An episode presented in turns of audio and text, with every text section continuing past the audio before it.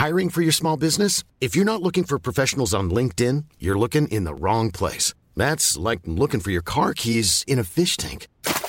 LinkedIn helps you hire professionals you can't find anywhere else, even those who aren't actively searching for a new job but might be open to the perfect role. In a given month, over 70% of LinkedIn users don't even visit other leading job sites. So start looking in the right place. With LinkedIn, you can hire professionals like a professional. Post your free job on linkedin.com slash people today. Millions of people have lost weight with personalized plans from Noom. Like Evan, who can't stand salads and still lost 50 pounds. Salads generally for most people are the easy button, right? For me, that wasn't an option. I never really was a salad guy. That's just not who I am. But Noom worked for me. Get your personalized plan today at Noom.com. Real Noom user compensated to provide their story. In four weeks, the typical Noom user can expect to lose one to two pounds per week. Individual results may vary. Hey, Dave. Yeah, Randy. Since we founded Bombus, we've always said our socks, underwear, and t shirts are super soft. Any new ideas? Maybe sublimely soft. Or disgustingly cozy? Wait, what? I got it. Bombus. Absurdly comfortable essentials for yourself And for those facing homelessness. because one purchased equals one donated. Wow, did we just write an ad? Yes. Bombas. Big comfort for everyone. Go to bombas.com slash ACAST and use code ACAST for 20% off your first purchase.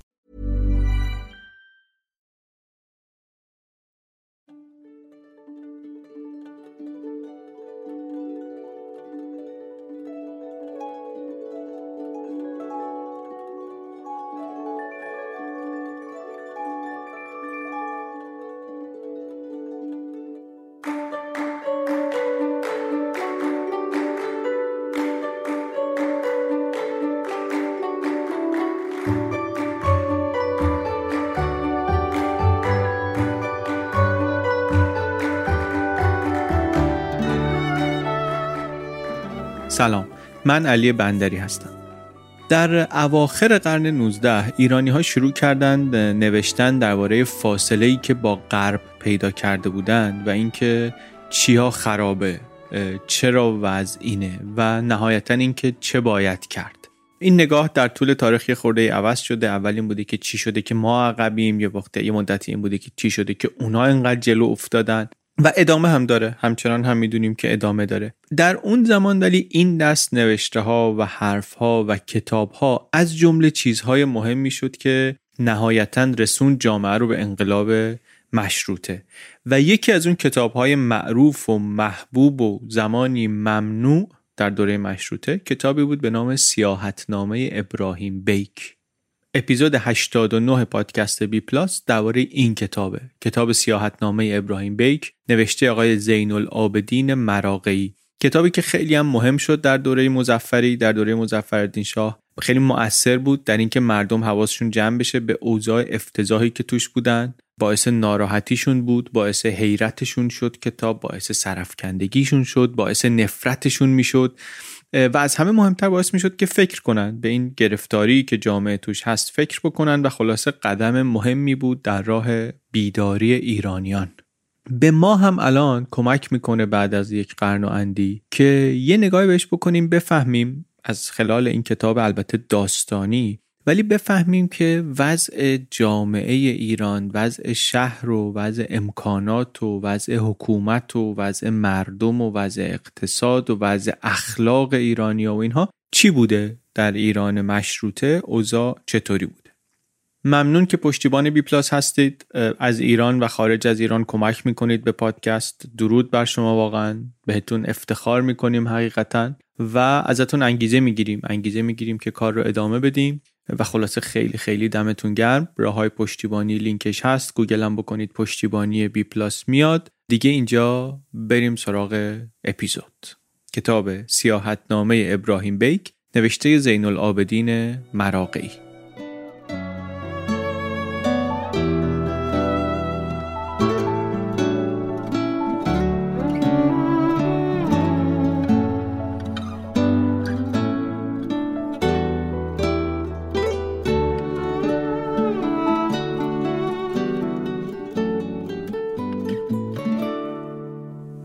دیویست سال پیش در ایران یک اتفاق مهمی افتاد. ایران با روسیه جنگید و به سختی شکست خورد.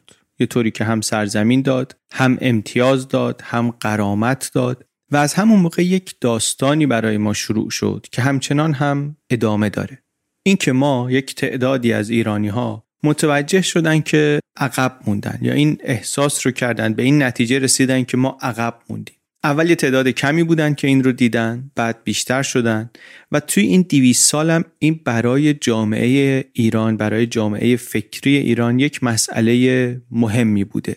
یه دعوا این بوده و هست که اصلا عقب هستیم یا نه؟ نه اصلا کی گفته ما عقبیم؟ خیلی هم جلویم خیلی هم خوبیم. و یه دعوای دیگر این بوده که حالا اگر عقب هستیم چیکار کنیم که بریم جلو؟ چیکار کنیم که بریم برسیم؟ این عقب موندگی رو جبران بکنیم. این هسته های اصلی خیلی از نزاع های فکری جامعه ایران همین بوده. همین نزاع کهنه و نو. البته حالا این نزاع محافظه کاری کسایی که می‌خوان به گذشته بچسبند و کسایی که می‌خوان جلوتر برن این این فقط مال ما نیست. این همه جا هست. یه جاهایی کمتره یه جاهایی بیشتره یه جاهایی زودتر اتفاق افتاده یه جاهایی دیرتر اتفاق میفته و تکلیفش مشخص میشه. و اینو تو این 200 سالی هم که ما داریم با این قصه کشتی می‌گیریم دیدیمش که دیگرانی هم بودن که مثل ما بودن و بعد خیلیشون از این وضعیت خارج شدن. الان در آخر سال 2023 داریم این پادکست رو ضبط می‌کنیم. الان جامعه ایران داره پیشرفتن برنامه توسعه رو در کشورهای حاشیه خلیج فارس می‌بینه. داره می‌بینه که یک کشورهایی که عقب, عقب بودن دارن میرن و می‌رسن و میرن جلو. چند دهه قبلتر همین جامعه ایران کشورهای شرق آسیا رو دیده بود ببرهای آسیا رو دیده بود مالزی رو دیده بود کره جنوبی رو دیده بود تایوان رو دیده بود سنگاپور رو دیده بود چین رو بعدتر یا قبلترش دیده بود خیلی قبلترش ژاپن رو دیده بود. خلاصه خیلی ملت های دیگری هم دارن میرن و راه خودشون رو برای پیشرفت پیدا می‌کنن. یعنی چی برای پیشرفت پیدا می‌کنن؟ یعنی یه راهی پیدا می‌کنن که وضع زندگی نسل بعدی از این نسل فعلی و نسل قبلترش بهتر باشه. مسیرش هم مسیر خطی و مستقیم نیست. راه حلی نیست که توی کشو باشه بگی اونجا امتحان کردن اینجا هم اینو همینو استفاده کنیم جواب میده درسته. تلاشی هست و آزمون و خطا هست و همیشه هم یه طوری که یه قسمت از جامعه تلاش می‌کنن برای این تغییر. یک بخش از جامعه زور می‌زنن که مقاومت کنن. که مواظب باشن چون توی اون سیستم قبلی یا سیستم فعلی قدرت دارند و نفوذ دارند و می‌خوان که اینو از دست ندن. طبیعتا می‌خوان که این کم نشه. اینو در تاریخ حکومت های ایران هم نگاه کنی حتی توسعه گراترین حاکمان ایران. یعنی اونایی که خیلی هم اصلا دوست داشتن نوگرایی رو تجدد رو دوست داشتن. بعضیاشون یا مظاهر این تمدن مدرن رو دوست داشتن. حتی اونا هم حواسشون بودی که مثلا یه وقت سیستم سیاسی زیادی مدرن نشه زیادی نزدیک نشه به سیستم غربی. از همون اول زمان ناصر شاهی که فرنگ رفته بود و این همه اسباب بازی از فرنگ آورده بود و پیشرفتار رو دیده بود خودش و احتمالا فهمیده بود که چیز خوبی و اینا از اونم حواسش بودی خوری که مردم حواس قانون و اینا نکنن یه وقتی. و این داستان برای ما همچنان هم ادامه داره. ما یک راهی رو توی این 200 سال آمدیم. راه پرهزینه ای رو راه پر از اشتباهی رو و معلوم هم نیست که ادامش رو با چه سرعتی بریم از چه مسیری بریم چه گردنه هایی سر راه جامعه ایران و ملت ایران باشه که بخواد اینها رو رد بکنه. از روی گذشته خودمون ولی و از روی سرنوشت بقیه اگه یه نگاهی بخوایم بکنیم یه الهامی بگیریم کم و بیش جهتی که داریم میریم آخرش رو میشه حد زد که کجاست. ولی اینکه چقدر هزینه خواهیم داد و کی به اونجا خواهد رسید جامعه مشخص نیست. یعنی آیندهش اصلا معلوم نیست. آیندهش معلوم نیست ولی گذشتش و این مسیر 200 سالش رو خوبه که نگاه کنیم. من نمیگم مسیر 200 ساله گذشتش کاملا شفاف معلومه ولی خوبه که نگاه کنیم. هم مفیده هم امیدوار کننده است و البته هم ناامید کننده هم یه بامزگی توش داره. همین که خب تلخه. ولی همه اینها به کنار خیلی لازمه. خیلی لازمه این مسیر رو ببینیم و توی این مسیر یکی از مهمترین تلاش های جامعه ایران برای اینکه خودش رو بندازه روی ریل توسعه و تجدد انقلاب مشروطه بوده. میگیم این داستان از 200 سال پیش شروع شد 120 سال پیش انقلاب مشروطه بود. یه جای تقریبا وسط این راه. و اگر برگردیم به انقلاب مشروطه نگاه بکنیم ببینیم که بالاخره یه آدمایی فکر کردن یه ایده هایی داشتن و سعی کردن اون ایده ها رو اجرا بکنن نتیجه شد انقلاب مشروطه. ببینیم که اینایی که این فکر رو داشتن موتور فکری این انقلاب مشروطه کیا بودن. اگه دنبال اینو بریم بگیریم ببینیم که مشروط خواهان ایران ایده هاشون رو از کجا گرفته بودن. یک کتاب مهمی که زیاد اسمش رو بهش برمیخوریم همین کتابی که خلاصش رو تو این اپیزود می‌خوایم بشنویم. سیاحتنامه ابراهیم بیگ. نویسنده این کتاب آقای زین العابدین مراقعی بود. یک ایرانی بود که خیلی ایران رو دوست داشت ولی سالهای سال خارج از ایران زندگی کرده بود بعد یک سفری رفته بود به ایران خودش نوشت که رفتم ایران را دیدم دلم خون شد همه جا ملک پریشان، ملت پریشان، تجارت پریشان، خیال پریشان، عقاید پریشان، شهر پریشان و شهریار پریشان. خدایا این چه پریشانی است؟ یک یک حال خلاصه ناراحتی بهش دست داد و آمد این کتاب رو نوشت. این کتاب البته یک نمونه است از کتاب هایی که روشنفکران زمان مشروطه میخوندن و مینوشتن و دربارش صحبت می‌کردن و اینها. ما یک کار تحقیقی کردیم برای یوتیوب بی پلاس با همین موضوع با موضوع روشنفکران و انقلاب مشروطه که اینهایی که رفتن دنبال مشروطه چی میخوندن؟ چی می نوشتن چطوری می نوشتن کجا می نوشتن ورودیاشون چی بود که خروجیاشون اون می‌شد؟ و تو اون کاره یه مقداری جامعتر و منظمتر گفتیم. دستبندی کردیم کتابا رو گفتیم اینجور کتابایی می نوشتن نوشته هاشون یه همچین چیزایی بوده. کیا می نوشتن کیا نمی نوشتن گفتیم دوتا گروه بودن اونایی که خارج رفته بودن و اونایی که داخل سیستم بودن و می نوشتن این رو نتیجهش رو توی یک ویدیویی منتشر کردیم. لینکش در توضیحات هست می‌تونید ببینید. اونجا یه مقداری جامعتر و منظمتر و این هست یک دستبندی اونجا گفتیم که دسته سفرنامه ها بوده. یعنی یه قالبی که توش می نوشتن نوشته هاشون و فکراشون رو سفرنامه نویسی بوده. همین آقای مراغه‌ای هم جلد اول این کتاب سه جلدیش رو در قالب سفرنامه نوشت و این کتاب ایشون سیاحتنامه ابراهیم بیگ یکی از شاخصترین نوشته ها و کتاب های اون دوره است. اینه که خلاصه این کتاب برای ما کتاب مهمیه و تصمیم گرفتیم که توی این فصل بی پلاس سراغش بریم. تو همون ویدیو هم که گفتیم خیلی توی کامنت ها استقبال شد از این پیشنهاد که این کتاب رو خلاصه بکنیم و خلاصه که الان نوبتش شد. کتاب حالا به جز ارزش تاریخی ارزش ادبی زیادی داره به خاطر اینکه از اولین نمونه های رمان فارسی. تو کتاب ادبیات مد زمان مدرسه ما هم نوشته بود اگه اشتباه نکنم که این از اولین نمونه های رمان فارسی. زمانش مال اواخر سلطنت ناصرالدین شاه اوائل دوره مظفرالدین شاه یعنی چند سال مونده به زمان انقلاب مشروطه. اولش هم در قاهره و بمبئی و استانبول و خارج از ایران چاپ میشه مثل بسیاری دیگه از نوشته های مهم اون دوره و بعدها در ایران تجدید چاپ میشه. یه چاپی ازش بود فقط یه جلدی. بعدا سال 64 1364 آقای سپانلو سه تا جلد کتاب رو تصحیح کرد و دوباره چاپ کرد و تو همون مقدمش یه حرفی سپانلو زد از قول خود آقای مراقعی که خیلی حرف تأثیر برانگیزیه نوشته بود که این کتاب منو کامل چاپش کنید. من بچه ندارم. از من اولادی نمانده که نام من ذکر شود. این کتاب قائم مقام اولاد من خواهد شد که نام مرا اهالی وطنم فراموش نکنند. ما هم داریم سعی می‌کنیم همین کارو بکنیم. بعد از این زمان طولانی داریم دوباره میریم سراغ این حاجی زین العابدین مراقعی که نامش رو فراموش نکنیم و کارش رو و فکرش رو یک نگاه دیگری بهش داشته باشیم.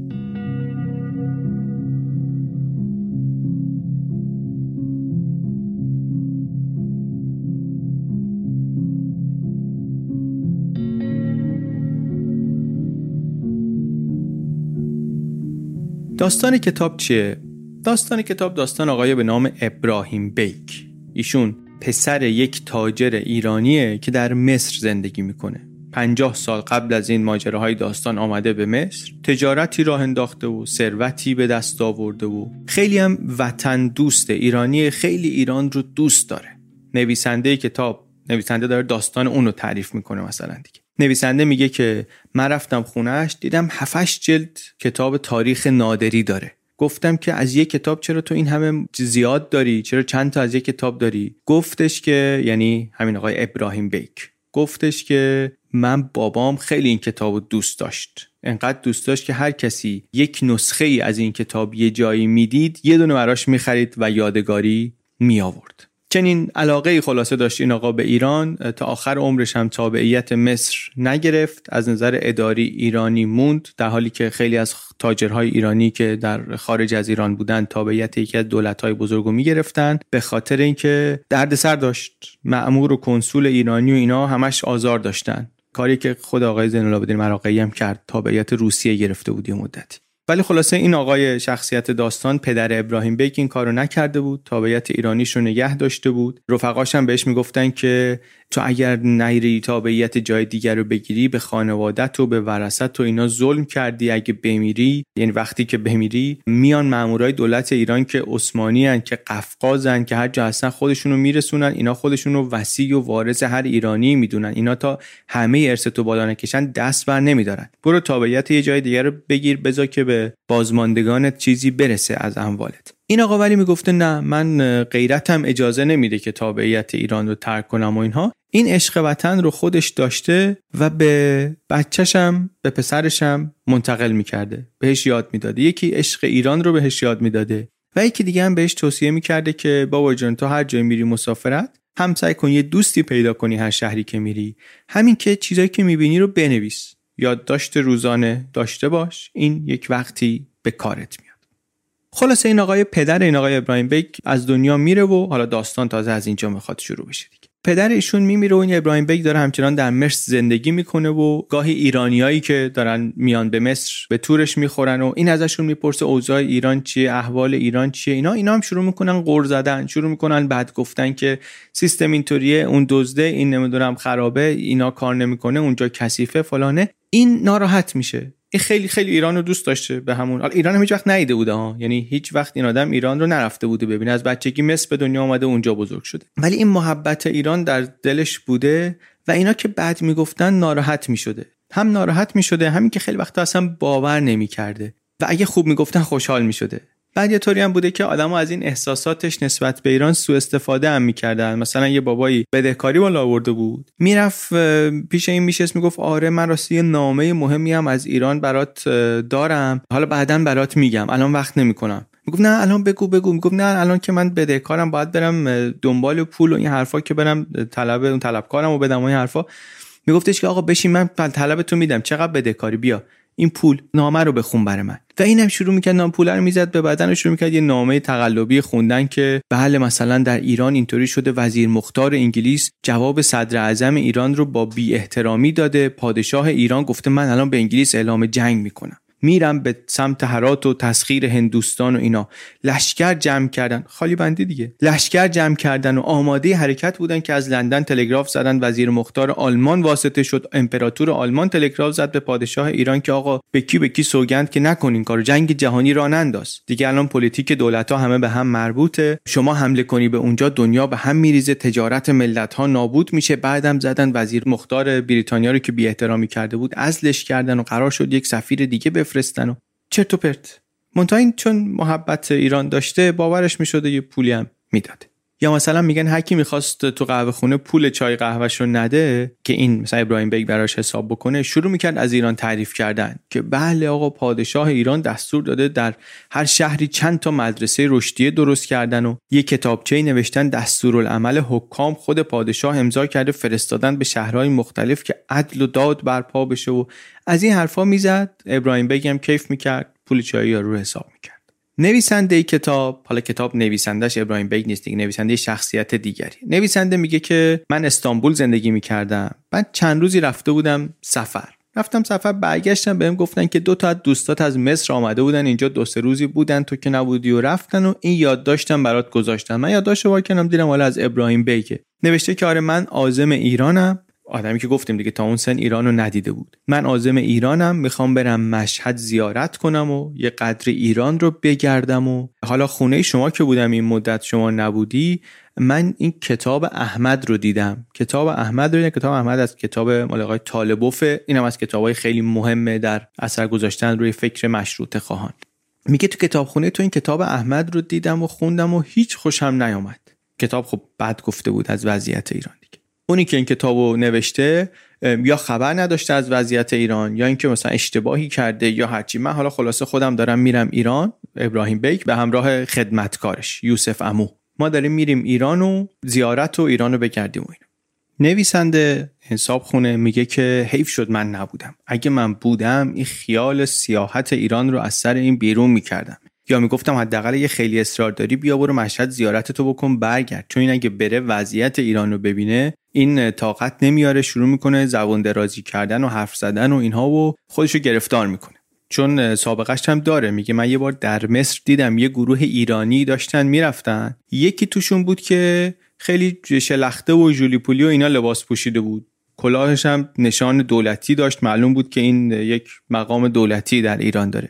میگه رفت جلو بهش این ابراهیم بیگ گفتش که آقا شما نشان دولت ایران داره لباستون اینجا نماینده ایران هستی به این چشم میبیننت مناسب مقامتون باید لباس بپوشی وگرنه باعث خجالت میشی. بعد اون آدم معلوم میشه که کلی ثروت داره کلی آبادی داره اصلا جز فرماندهان نظامی و خلاصه خرش خیلی میره درگیر میشه ابراهیم بیک باش کار به کتککاری می‌کشه این ریش اون رو بکشه و میگه که من نگران بودم این آدم با چنین سابقه ای اگه بره ایران وضعیت رو ببینه شروع می‌کنه درگیر شدن کار دست خودش بده.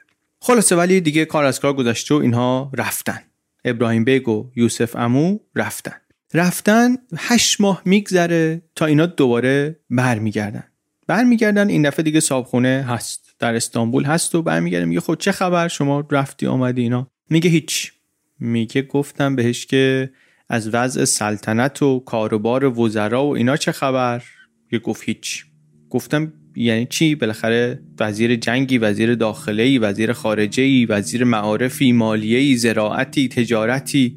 گفت چرا اینا همه هست؟ اینا اسم دارن کارمند دارن دفتر و دستک دارن اینا. ولی مثلا خود دو تا کشتی پوسیده رو آب یه وزارت بحریه براش درست کردن خلاصه توضیح میده برایشون که آقا آره ما رفتیم اونجا دیدیم که سیستمی برقرار نیست و خیلی اوضاع خراب و اینها. بعد میگه آقا بذار من نمی‌خواد برات دونه دونه تعریف کنم. من هر چی دیدم و تو این دفترچم نوشتم. این دفترچه رو بگیر بخون. ما 8 9 ماه یه هموم درست حسابی نرفتیم. ما بریم هموم و برگردیم. این دفترچم باشه دست شما. از اینجا حالا وارد خود سیاحتنامه یعنی سفرنامه آقای ابراهیم بیک می‌خوایم بشیم.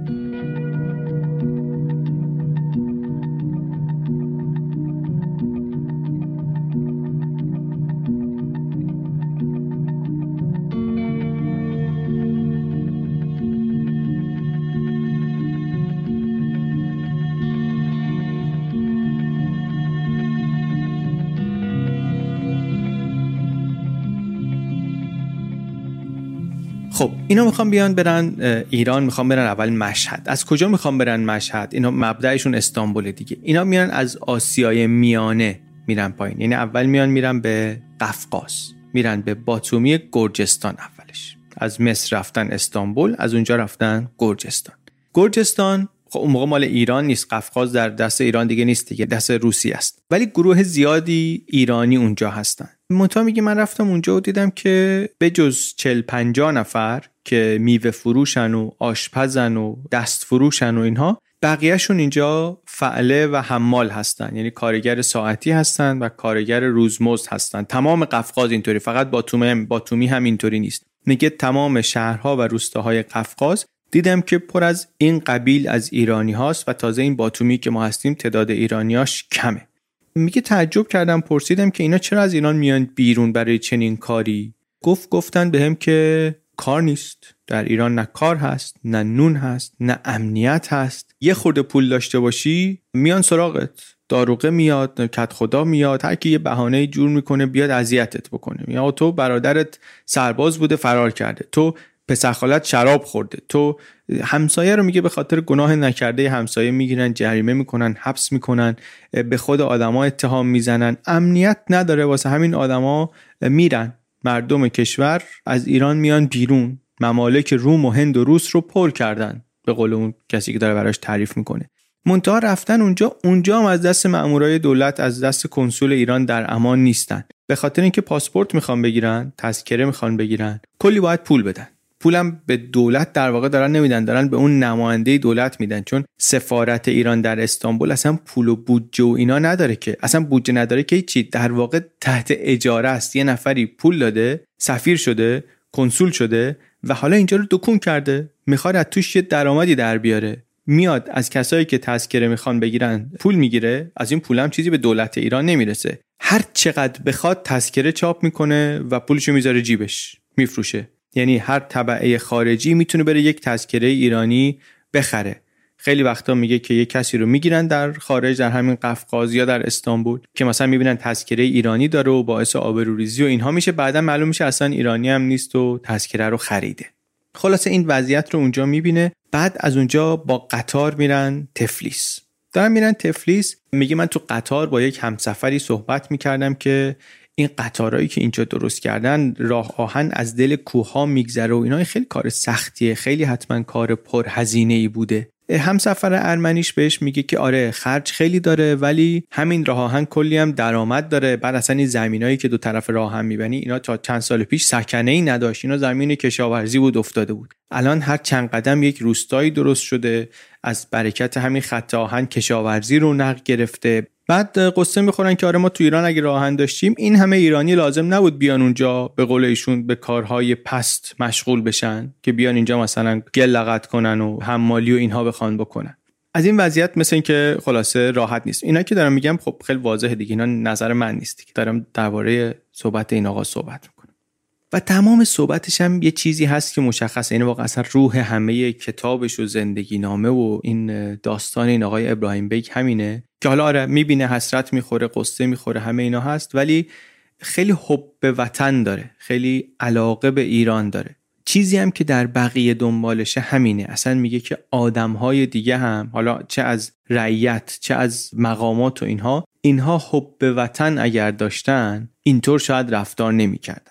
میگه مثلا همسفر ابراهیم بیک تعریف می‌کنه میگه که در بازار جنسای ایرانی رو ما قبلا می آوردیم چیت همدان می آوردیم و بروجرد می آوردیم و تبریز می آوردیم و می آوردیم و خیلی هم فروش خوبی داشتیم. منتها انقدر کیفیت جنساشون آمده پایین تولید کننده های ایرانی انقدر تقلب می‌کنن انقدر از رنگ و تار و پود و اینها کم می‌ذارن رنگ قلابی استفاده می‌کنن. اعتبار جنس ایرانی از بین رفته. ما باید پارچه رو از مسکو ببریم ایران بفروشیم. در حالی که قبلا برعکس بود. قبلا برعکس کار می‌کردیم. منتها اینا منافع ملیه عمومی ایران رو در نظر نمی‌گیرند برای سود امروز خودشون تقلب می‌کنن و آب می‌کنن تو جنس و این حرفا و کل اعتبار ایران رو به عنوان مثلا کشور سازنده اینا از بین می‌برند تجارت جنس ایرانی از رونق افتاده.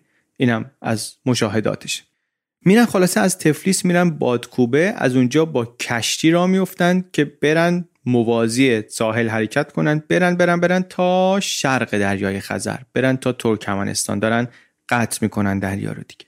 باز تو این مسیر ولی یه چیزایی می‌بینن. حال این ابراهیم بیک گرفته میشه. مثلا انزلی میان می‌بینن که برنج بار کشتی دارن می‌زنن. در حالی که در ایران خشکسالی شده و چون خشکسالی شده خارج کردن برنج یعنی صادرات برنج ممنوعه.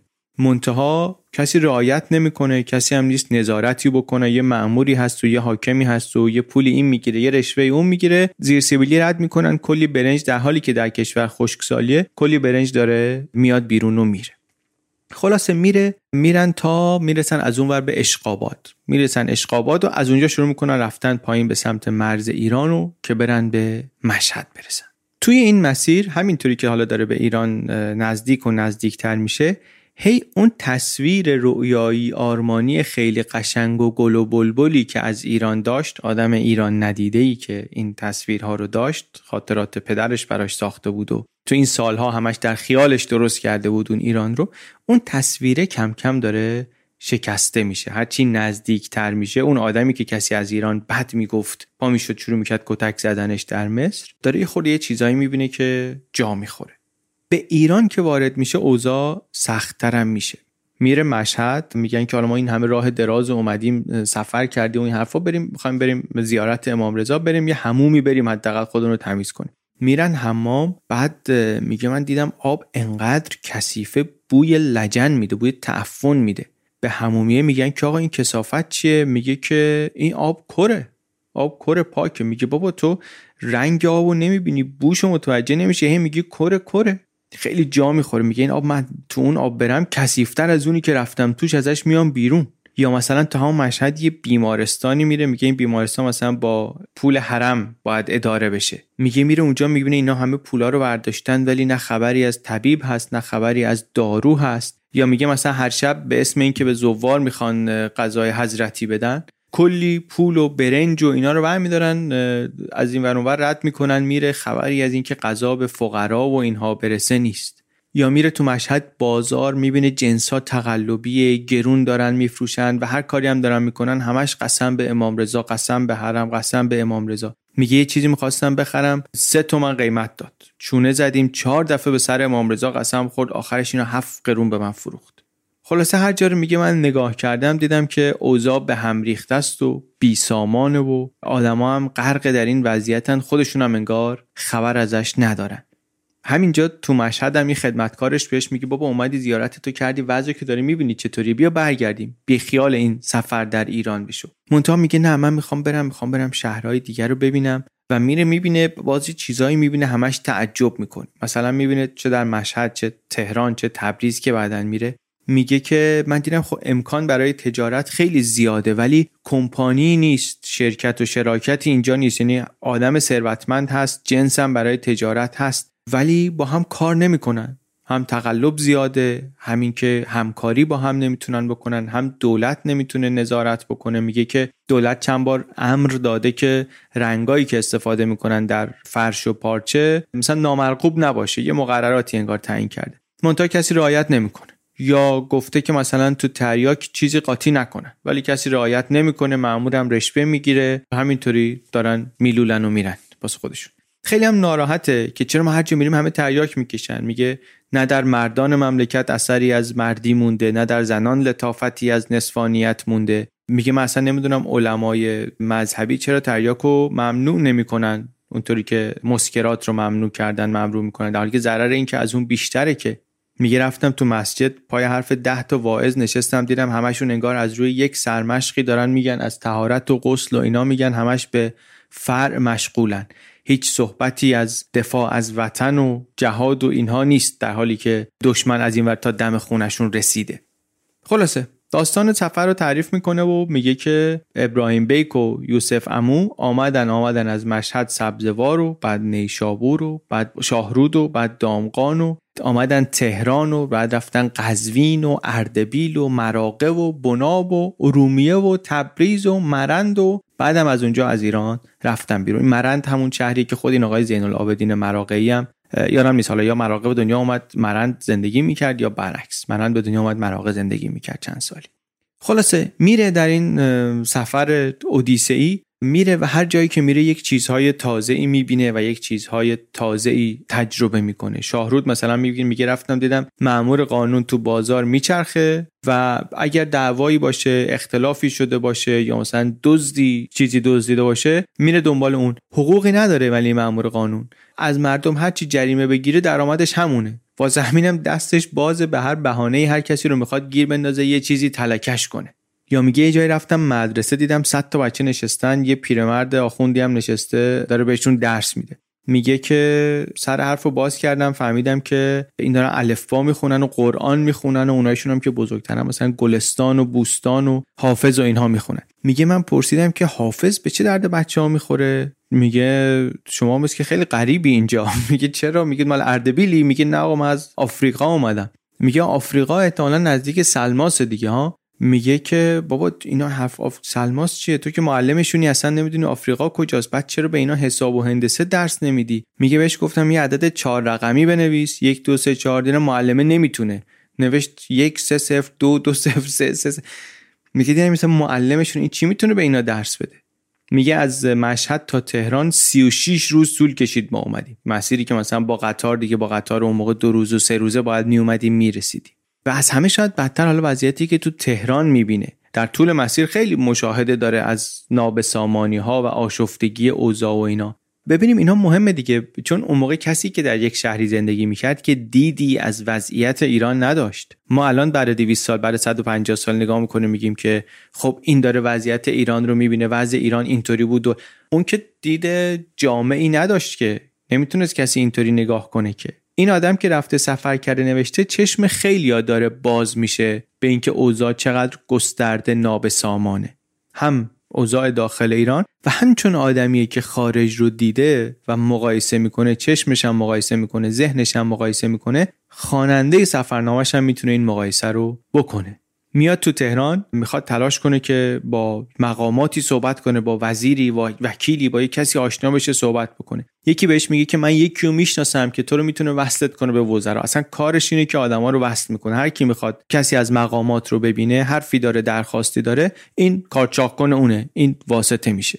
میرن سراغ این آقا یکی به نام حاج ملا محمد علی. میره تو مسیرم خونه میگه کثیف بو میده همه چی. میگه رفتم از درک رفتم توی اون جا خوردم دیدم ای این حاجی خان اینو میگن.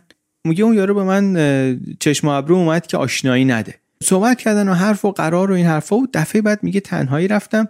من این بابا رو میشناختم. من اینو مصر دیده بودمش. یک گروهی آمده بودن مصر. اینو با خودشون آورده بودن. خرجش هم می‌دادن. به خاطر اینکه این سرگرمشون می‌کرد. قصه می‌گفت جوک می‌گفت کمدین بود. مثلا باعث سرگرمیشون بود اونجا. با همین کارا کارش بالا گرفته بود راه پیدا کرده بود به مجلس بزرگان نفوذی پیدا کرده بود شده بود کارچاخ کن یه لقب خانی هم گرفته بود منتها راضی نبود می‌گفت همه دیگه الان خان شدن خانی ارزشی نداره رفته حالا دنبال سرهنگی چون سرهنگی سالی 100 تومن هم مواجب داره. مونتا می‌گفته که این لقب رو دارم مواجبش هم دارم مونتا مداخل خودم یعنی پولی که خودم دارم و درآمد غیر رسمی که از واسطه گری و اینا دارم خیلی بیشتر از این حرفاست. من روزی 5 6 تومن دارم خودم در میارم. اون مواجب رسمیم هم خیلی زیاد نیست. همین که کسی نمیده اصلا به دستم نمی‌رسه که. حتی میگه به من گفتن بیا برو حاکم سمنان شو. من گفتم برم حاکم چی بشم؟ عمر حکمرانی کوتاه. من همینجا وردست مقامات باشم لالوها بیشتر در میارم. و یه همچین آدمی که این اونجا دیده بودش که کار اون کار رو می‌کرد در show business بود. الان انقدر نفوذ داشت که بتونه ابراهیم بیگ رو معرفی کنه به وزیر داخله و به وزیر جنگ و اینها. یا اینکه میگه همین آدم می‌تونست لقب بفروشه. میگه یک فهرستی از القاب داشت تو جیبش می‌تونست اینا رو بفروشه. می‌تونست به شما عز الدوله شهاب الدوله مستشار الدوله کاتب السلطنه شریف الملک اعتماد الملک مدیر الملک امین الوزراء امیر نظام امین حرم. بیشتر از یک صفحه از کتاب این لیست هر کدومم دونه دونه قیمت داره. معلومه که هر کدومش چی به چیه. بعد قرار رو چطوری جور می‌کنه؟ این هم خیلی جالبه. یه نامه میده به ابراهیم بیگ خطاب به معلم بچه های وزیر خارجه که اون معلمه بشه واسطه دیدار با وزیر. یه نامه میده خطاب به پیش خدمت وزیر داخله. یه نامه میده به فراشباشی وزیر جنگ. میگه نامه رو شما برو بده به این واسطه ها اینا بذارن برسونن به دست مقصدت. هر کدوم اینا هم دیدی دارن سوسه میان نمی‌کنن کار رو دو تومن بذار کف دستشون کارتو را میندازن. خلاصه این وضعیت رو می‌بینه و میاد تهران. تهران هم می‌بینه خبری از تجارت و شرکت بزرگ نیست. کسی هم به فکر اصلاح امور وطن نیست. اصلا میگه مفهوم وطن انگار ندارن. میگه هر کسی داره خر خودشو میچرونه. میگه که احدی از منافع مشترکه وطن از ابنای وطن سخن نمی‌گوید. یعنی نه وطنی از ایشان است نه با یکدیگر هم وطنند. هیچ چسبی بین این مردمی که من می‌بینم. نیست. سه تا وزیر رو می‌بینه با این واسطه گری ها و رشوه گری ها میره. سه تا وزیر رو می‌بینه از رفتارشون میگه که چه رفتار پرغروری داشتن و برای هر کدومشون یک سخنرانی قرایی می‌کنه که واقعا سخنرانی خواندنیه. به وزیر داخله میگه که در کدوم شهر شما یک بیمارستان درست کردی؟ یک مسکن ایتام درست کردی؟ یک دار و صنایعی درست کردی؟ واسه اطفال بیکس ملت کجا یک پناهگاهی درست کردی؟ کجا راه درست کردین کجا اسباب ترقی و تسهیل زراعت و فلاحت فلاحت درست کردین برای ترقی تجارت مملکت که همه دولت های دنیا دارن میلیون ها پول در راه توسعهش خرج می‌کنن شما چیکار کردی؟ میگه اصلا شما می‌دونید که جمعیت ایران چند نفرن؟ می‌دونین چقدر ایرانی رفتن روس و عثمانی و هند و اینجاها؟ تحقیقی درباره این کردین؟ این چجور مملکت داریه که داروغگی شهر رو اجاره میدین به یکی؟ این چه وضعشه که پلیس مردم بی سواد پلیس اینقدر بی سر و پاست؟ خیلی این سخنرانی های ابراهیم بک تأثیر گذار واقعا. توی نقلای تاریخی هم می‌خونیم که در همون زمان هم چه اثر بزرگی داشته. در تاریخ بیداری ایرانیان نازم الاسلام کرمانی می نویسه که در انجمنهای آزادی خواه اینا جمع که می شدن قبل از مشروطه دوره هم مثلا چیزی بخونن و این حرفا. کتاب آموزش تئوری نبوده که اینا مثلا بیان دانش سیاسیشون رو توسعه بدن یا تربیت بکنن. همین سیاحت نامه بوده. این کتاب خیلی براشون مهم بوده.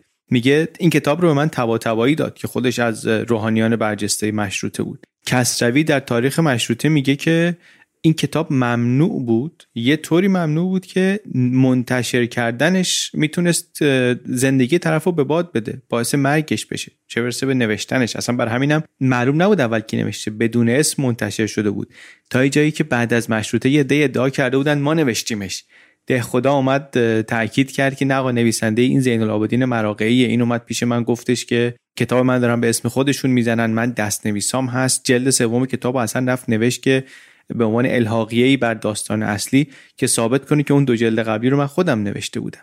و کتابی که توش فقط هم نمیاد وضع حاکم و حکومت رو بررسی کنه. دیدیم دیگه همه جنبه های زندگی جامعه ایرانی رو حالا همه نه ولی جنبه های مختلفی از جامعه رو هم مرور می‌کنه. یعنی درباره مردم درباره سیاست حرف می‌زنه درباره اقتصاد حرف می‌زنه درباره روحانیت حرف می‌زنه درباره آموزش اخلاق اعتقادات. کتابیه که خیلی تیکه های مهمی از جامعه ایران رو هم جلوی چشم مردم اون موقع آورد هم جلوی چشم ما داره میاره الان بعد از صد خورده ای سال. و خیلی خیلی خوبه که به انگیزه این آدم فکر کنیم. داره چیکار می‌کنه؟ داره حس بیداری رو ایجاد می‌کنه. داره در حالی که مردم همه به این وضعیت خو کردن و فکر می‌کنن خب طبیعیه دیگه همینی که هست دیگه زندگی همینه داره میاره جلو چششون که چقدر این وضعیت غیر عادیه چقدر این نابهنجار واقعا. میره با اون وزرا اون حرفای اون نطخای واقعا تاثیرگذار جلوی اون وزرا می‌کنه و نتیجهش هیچی نیست. نتیجهش اینه که یه خود فوش بهش میدن یه خود توهین بهش می‌کنن. وزیر جنگ میده یه کتک مفصلی میزننش. آخرش هم رشوه میده مثلا از زندانی شدن نجات پیدا می‌کنه. یک همچین سرنوشتی پیدا می‌کنه.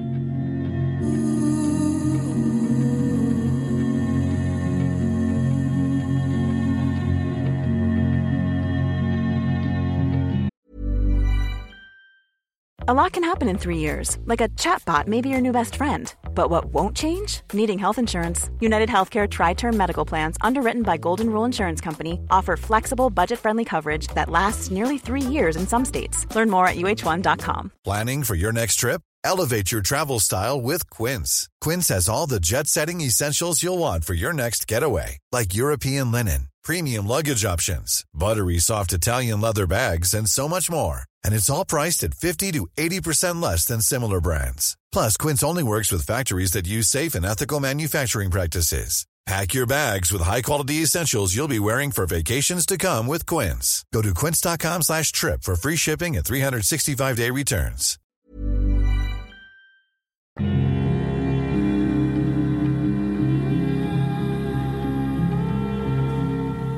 در تهران که هست یک اتفاق مهم دیگری هم میفته.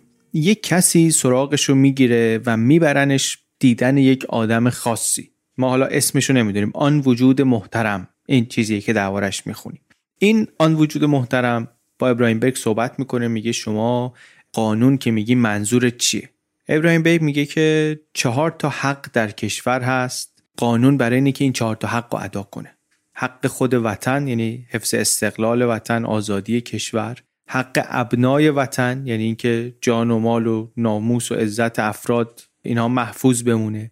حق هیئت عمومیه افراد وطن یعنی همون حقوق فردی که آدما به تنهایی نمی‌تونن تأمینش بکنن به صورت اجتماعی حقوق ملت هیئت اجتماعی باید به دست بیاد. و آخر هم حق امور اداره وطن یعنی حکومت یعنی سیستم اداری سیستم قانونگذاری. میگه که دو تا دستگاه مستقل باید باشه. یه دستگاهی باشه قانون بذاره یه دستگاه قانون اجرا بکنه. رئیس هر دو دستگاه شخص پادشاهه ولی این دوتا باید منفک باشن باید از همدیگه جدا باشن. یا مثلا درباره سیستم قضایی صحبت می‌کنه که وقتی قانون داشته باشیم دیگه هر شهری پنجاه تا محکمه نمی‌تونه داشته باشه. هر کی بره پیش یه حاکم شهری یه حکم متفاوتی بگیره. چیزای حالا میگم ساده از یه طرف آدم ممکنه بگه که اگه ساده است چرا بعضیاش هنوز ما توش لنگیم. ولی چیزای پایه‌ایه. چیزای پایه‌ای مثل تفکیک قوا. مثل اینکه اونی که قانون می‌ذاره نمی‌تونه اونی باشه که اجرا می‌کنه. یکی باید قانون بذاره یکی باید اجرا کنه. اینا باید از هم جدا باشن. این شخص محترم این وجود محترم خیلی هم انگار خوشحال میشه. در واقع این هم خوشحال میشه هم ناراحت میشه. میگه بیا شما کتابخونه منو ببین. می‌بره ابراهیم بگو بهش نشون میده. میگه ببین من کلی کتاب قانون دارم از کشورهای مختلف. من میگم که اینا رو ما باید همه رو بریم بخونیم یاد بگیریم. برای کشور خودمون برای شرایط خودمون قانون درست کنیم. منتها میگه من تنها هستم در این فکرها.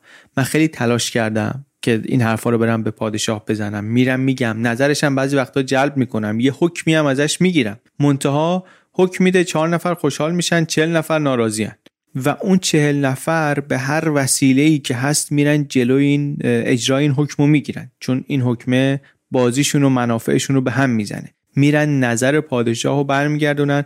حکمه هنوز مرکبش خوش نشده مثل بخاری که از آب گرم میاد و میره بالا و دیگه بر نمیگرده میره محو میشه. میره دیگه بر نمیگرده. خود پادشاه هم یا ییلاقه یا شکاره. گاهی هم میشه مثلا هفته ها از حرمخانه بیرون نمیاد. بعد ابراهیم بیگ میگه که چرا؟ چرا یک ادعی نمی‌خوان بذارن کار درست بشه؟ اینها چه ضرری می‌کنن؟ اگر کارها اصلاح بشه چه ضرری می‌کنن؟ میگه که ببین کار اگه اصلاح بشه کارو باید بدن دست کاردان. اون وقت کارو بدن دست کاردان اینا چه کار کنن؟ اینا کنار میمونن. اینها بیکار میمونن. برای همینی که اینا نمی‌ذارن هیچ چیزی رو نمی‌گذارن که درست بشه.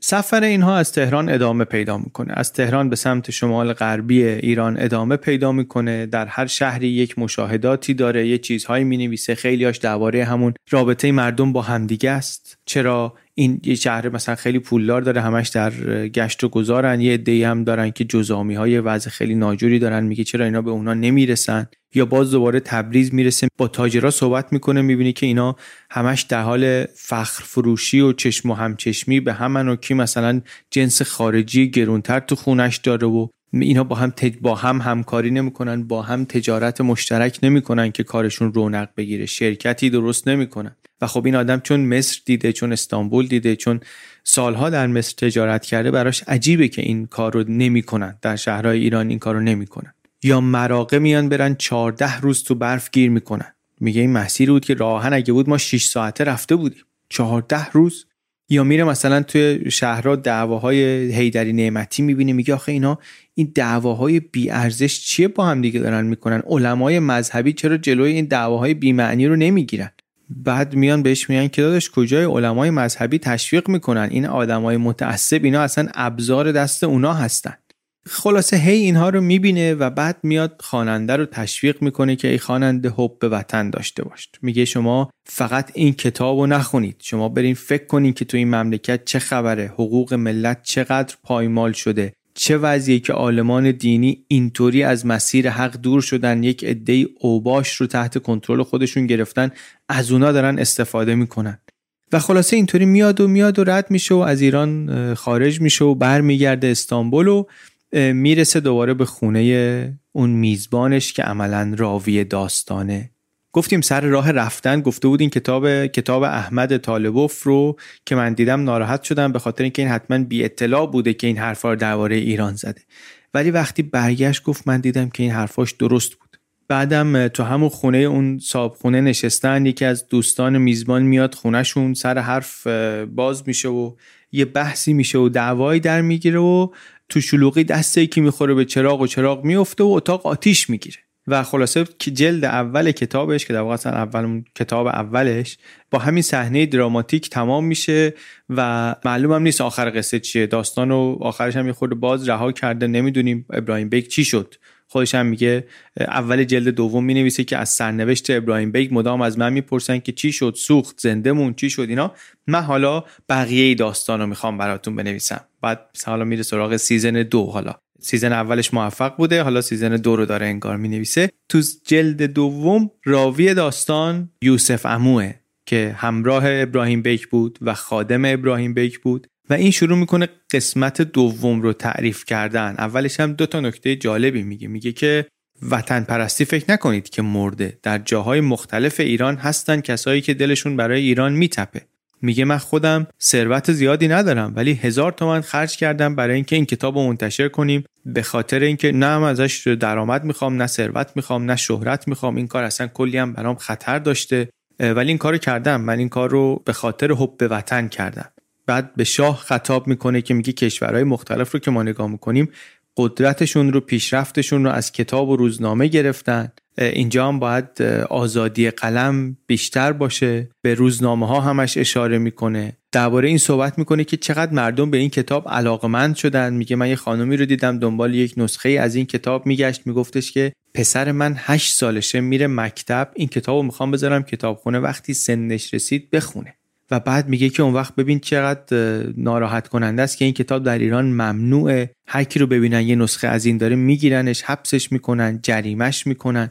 بعد میگه که این بیقانونی و بینظمی و اینا یه درده. یه درد دیگه اینه که شما اصلا در فکر درست کردنش نیستید. هر کسی رو می‌بینید عیب کار رو میگیم زبونش رو می‌بری این مشکلات مشکلاتی که همه جای دنیا بوده. منتها آزادی قلم داشتن مطرح شده اشکالاتش همه اصلاح شده. بعد میگه مگه پوشکین روس و ولتر فرانسه و جان استوارت میل انگلیس مگه اینا بجز اینکه عیب ها رو بگن کار دیگری کردن برای ملت و دولتشون؟ همین عیبا رو گفتن اشکالا رو گفتن انتقادا رو گفتن که بعدا باعث پیشرفت شده. از دل دونستن اشکالات راه حلاش مثلا در اومده. اینا رو میگه و چند تا مثال جالبم می‌زنه در کتاب از ژاپن. چون ژاپن هم کشوریه که خب عقب مونده بود بسته بود گرفتاری داشت. ولی بیدار شد و حالا اون موقع ژاپن برای این اهل فکر ایران مثالی بود که داشتن می‌گفتن ببین ما هم می‌تونیم همون راهو بریم. دارن ژاپنیا آدم میفرستن سرتاسر سر دنیا فنون مختلف رو یاد بگیرن قانون نویسی یاد بگیرن صنعت بگیرن. توضیح میده چند بار حالا بعضی وقتا خلاصه تر بعضی وقتا خود مفصل تر که امپراتور ژاپن از اون جایگاه خدایی خودش آمده پایین مجلس تشکیل داده تشویق کرده مجلس تشکیل بدن. حالا حرفایی که اینجا می‌زنه تاریخ دقیق نیست. ما اینا رو خیلی دقیق تر می‌تونیم الان بخونیم و متوجه بشیم. مونتا اونجا داره یک گرایی میده به جامعه ایران و به مقامات ایران. داره از امپراتور ژاپن خیلی تمجید می‌کنه که این تصمیم رو گرفت که عملا خودش قدرت خودش رو مشروط کرد. داره میگه که شما سی سال قبل از این اگه می‌رفتید وحشیگری ژاپنیا رو می‌دیدی بعد این عزت و شوکت و ثروت و جلال الانش رو هم می‌دیدی؟ متوجه می‌شدی که با همین عیب جویی به قول نویسنده منظورش همین آزادی حق انتقاد و این هاست اینا تونستن پیشرفت بکنن. راه درست میگه اینه مثال ژاپن رو هم میاره جلو در واقع حالا داره یه تصویری از آینده ممکن هم میده که چه کار میشه کرد و پادشاه رو هم تشویق می‌کنه که ببین اینا با آزاد کردن انتقاد پذیرفتن اینکه ما اشکال داریم پذیرفتن عیب جویی اینطوری که خودش میگه یه کاری کردن که ژاپنیایی که سی سال پیش انقدر وحشی بودن و انقدر بربر بودن و اینها اینطوری که توی کتاب نوشته الان شدن ملتی که انقدر عزت و شوکت و ثروت و جلال و اینها دارن. اما خود آقای ابراهیم بیگ سرنوشتش چی میشه؟ ابراهیم بیگ بعد از اون دعوا و آتش سوزی که میشه مریض میشه. مریض میشه کسی هم نمی‌تونه بفهمه که چه بر سرش آمده. حرف نمی‌زنه بیحال افتاده تکونم نمی‌خوره. این خدمتکارش یوسف امو برش میگردونه به مصر. بعد از اینجا یه خط داستانی دیگه هم به ماجرا اضافه میشه. داستان هم همش باید یادآوری بکنم که این داستانه. یک دختری در خانه پدری ابراهیم بیک هست که این بچگی اونجا بوده و حالا بزرگ شده و صحبت این هم زمینی هست که با ابراهیم بیک ازدواج بکنه و خیلی هم دوستش داره و اینا. ابراهیم بیک ولی خب اونجا افتاده و هیچ واکنشی نداره مگر وقتی که اسمی از ایران بیاد.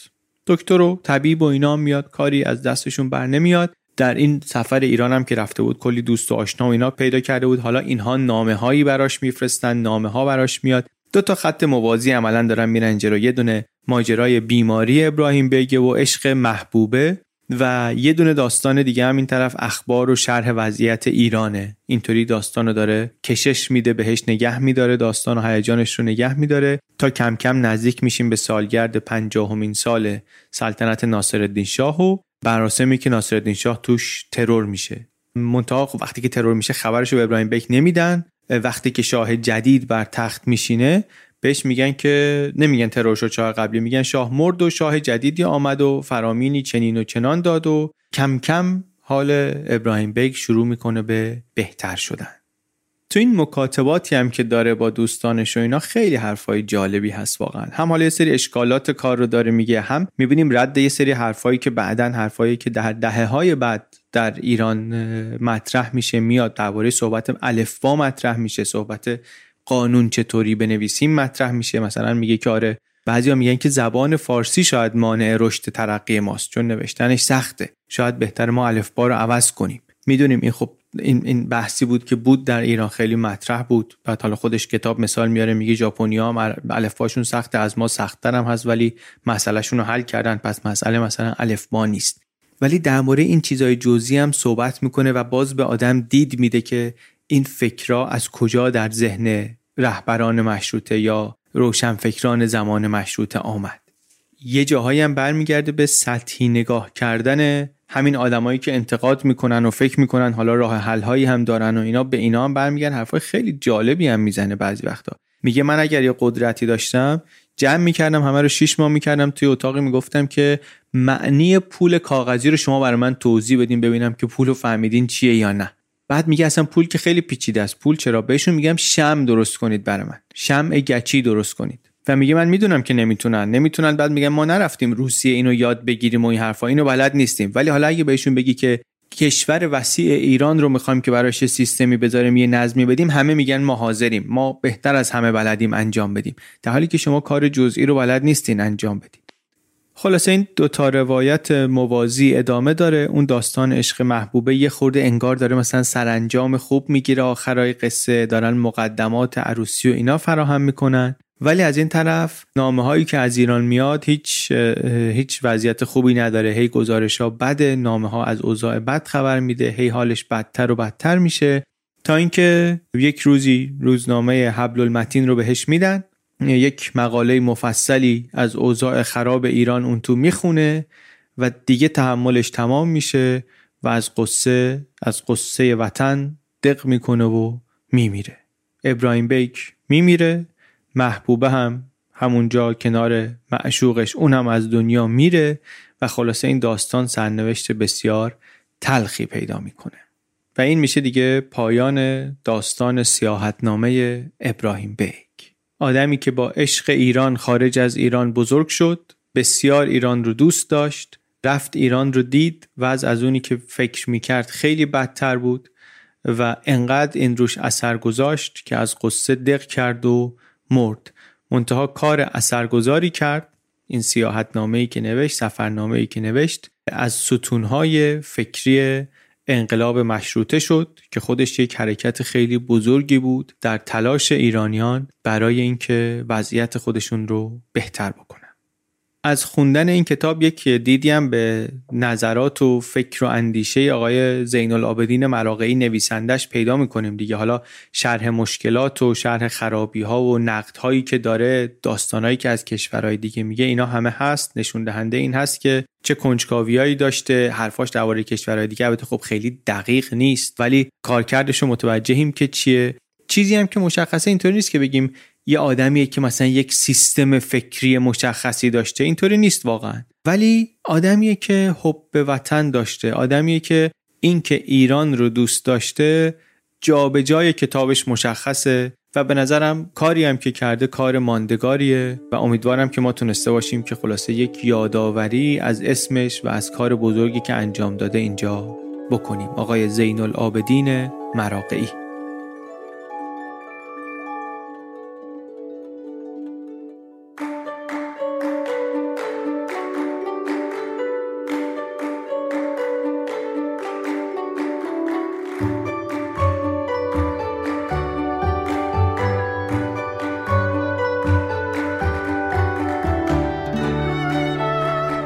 چیزی که شنیدیم اپیزود 89 پادکست بی پلاس بود. معرفی کتاب سیاحتنامه ابراهیم بیک نوشته زین العابدین مراقعی این اپیزود من علی بندری به کمک عباس سیدین و امید صدیق فر درست کردیم. یه خورده کار تازه هم بود کتاب داستانی ما تا حالا کار نکرده بودیم. برنامه هم نداریم از این به بعد کار کنیم. ولی این کتاب یه خور ماجرای متفاوتی داره دیگه. ما درباره مشروطه و تاریخ قرن 19 ایران و اینا چند تا ویدیو هم ساختیم. یه کنجکاویه که مخصوصا تو این یک سال اخیر خیلی برامون برجسته تر هم شده. تو یوتیوب ردش رو می‌تونید بگیرید. یه ویدیویی که ساختیم مثلا درباره همین کتاب ها و درباره نوشته های مؤثر ایران مشروط است. توی خود پادکست من اشاره بهش کردم. اونو حتما پیشنهاد می‌کنم ببینید. بقیه ویدیوهای مشروط همونم به من خیلی کمک کرد. درست کردنش و بعدا دیدنش اینا که یه خورده تصویرم و تیکه تیکه تیکه کامل کنم. خود این اپیزود رو هم تصویری ضبط کردیم اونم یک کمی بعد از انتشار میاد توی یوتیوب و خلاصه کنجکاوی ما درباره مشروطه هم ادامه داره.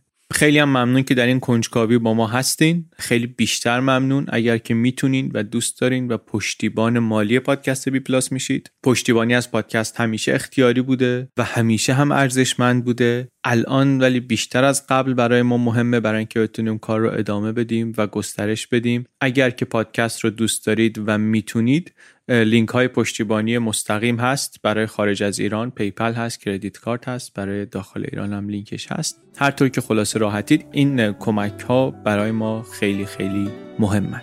دم شما گرم. تا اپیزود بعدی فعلا.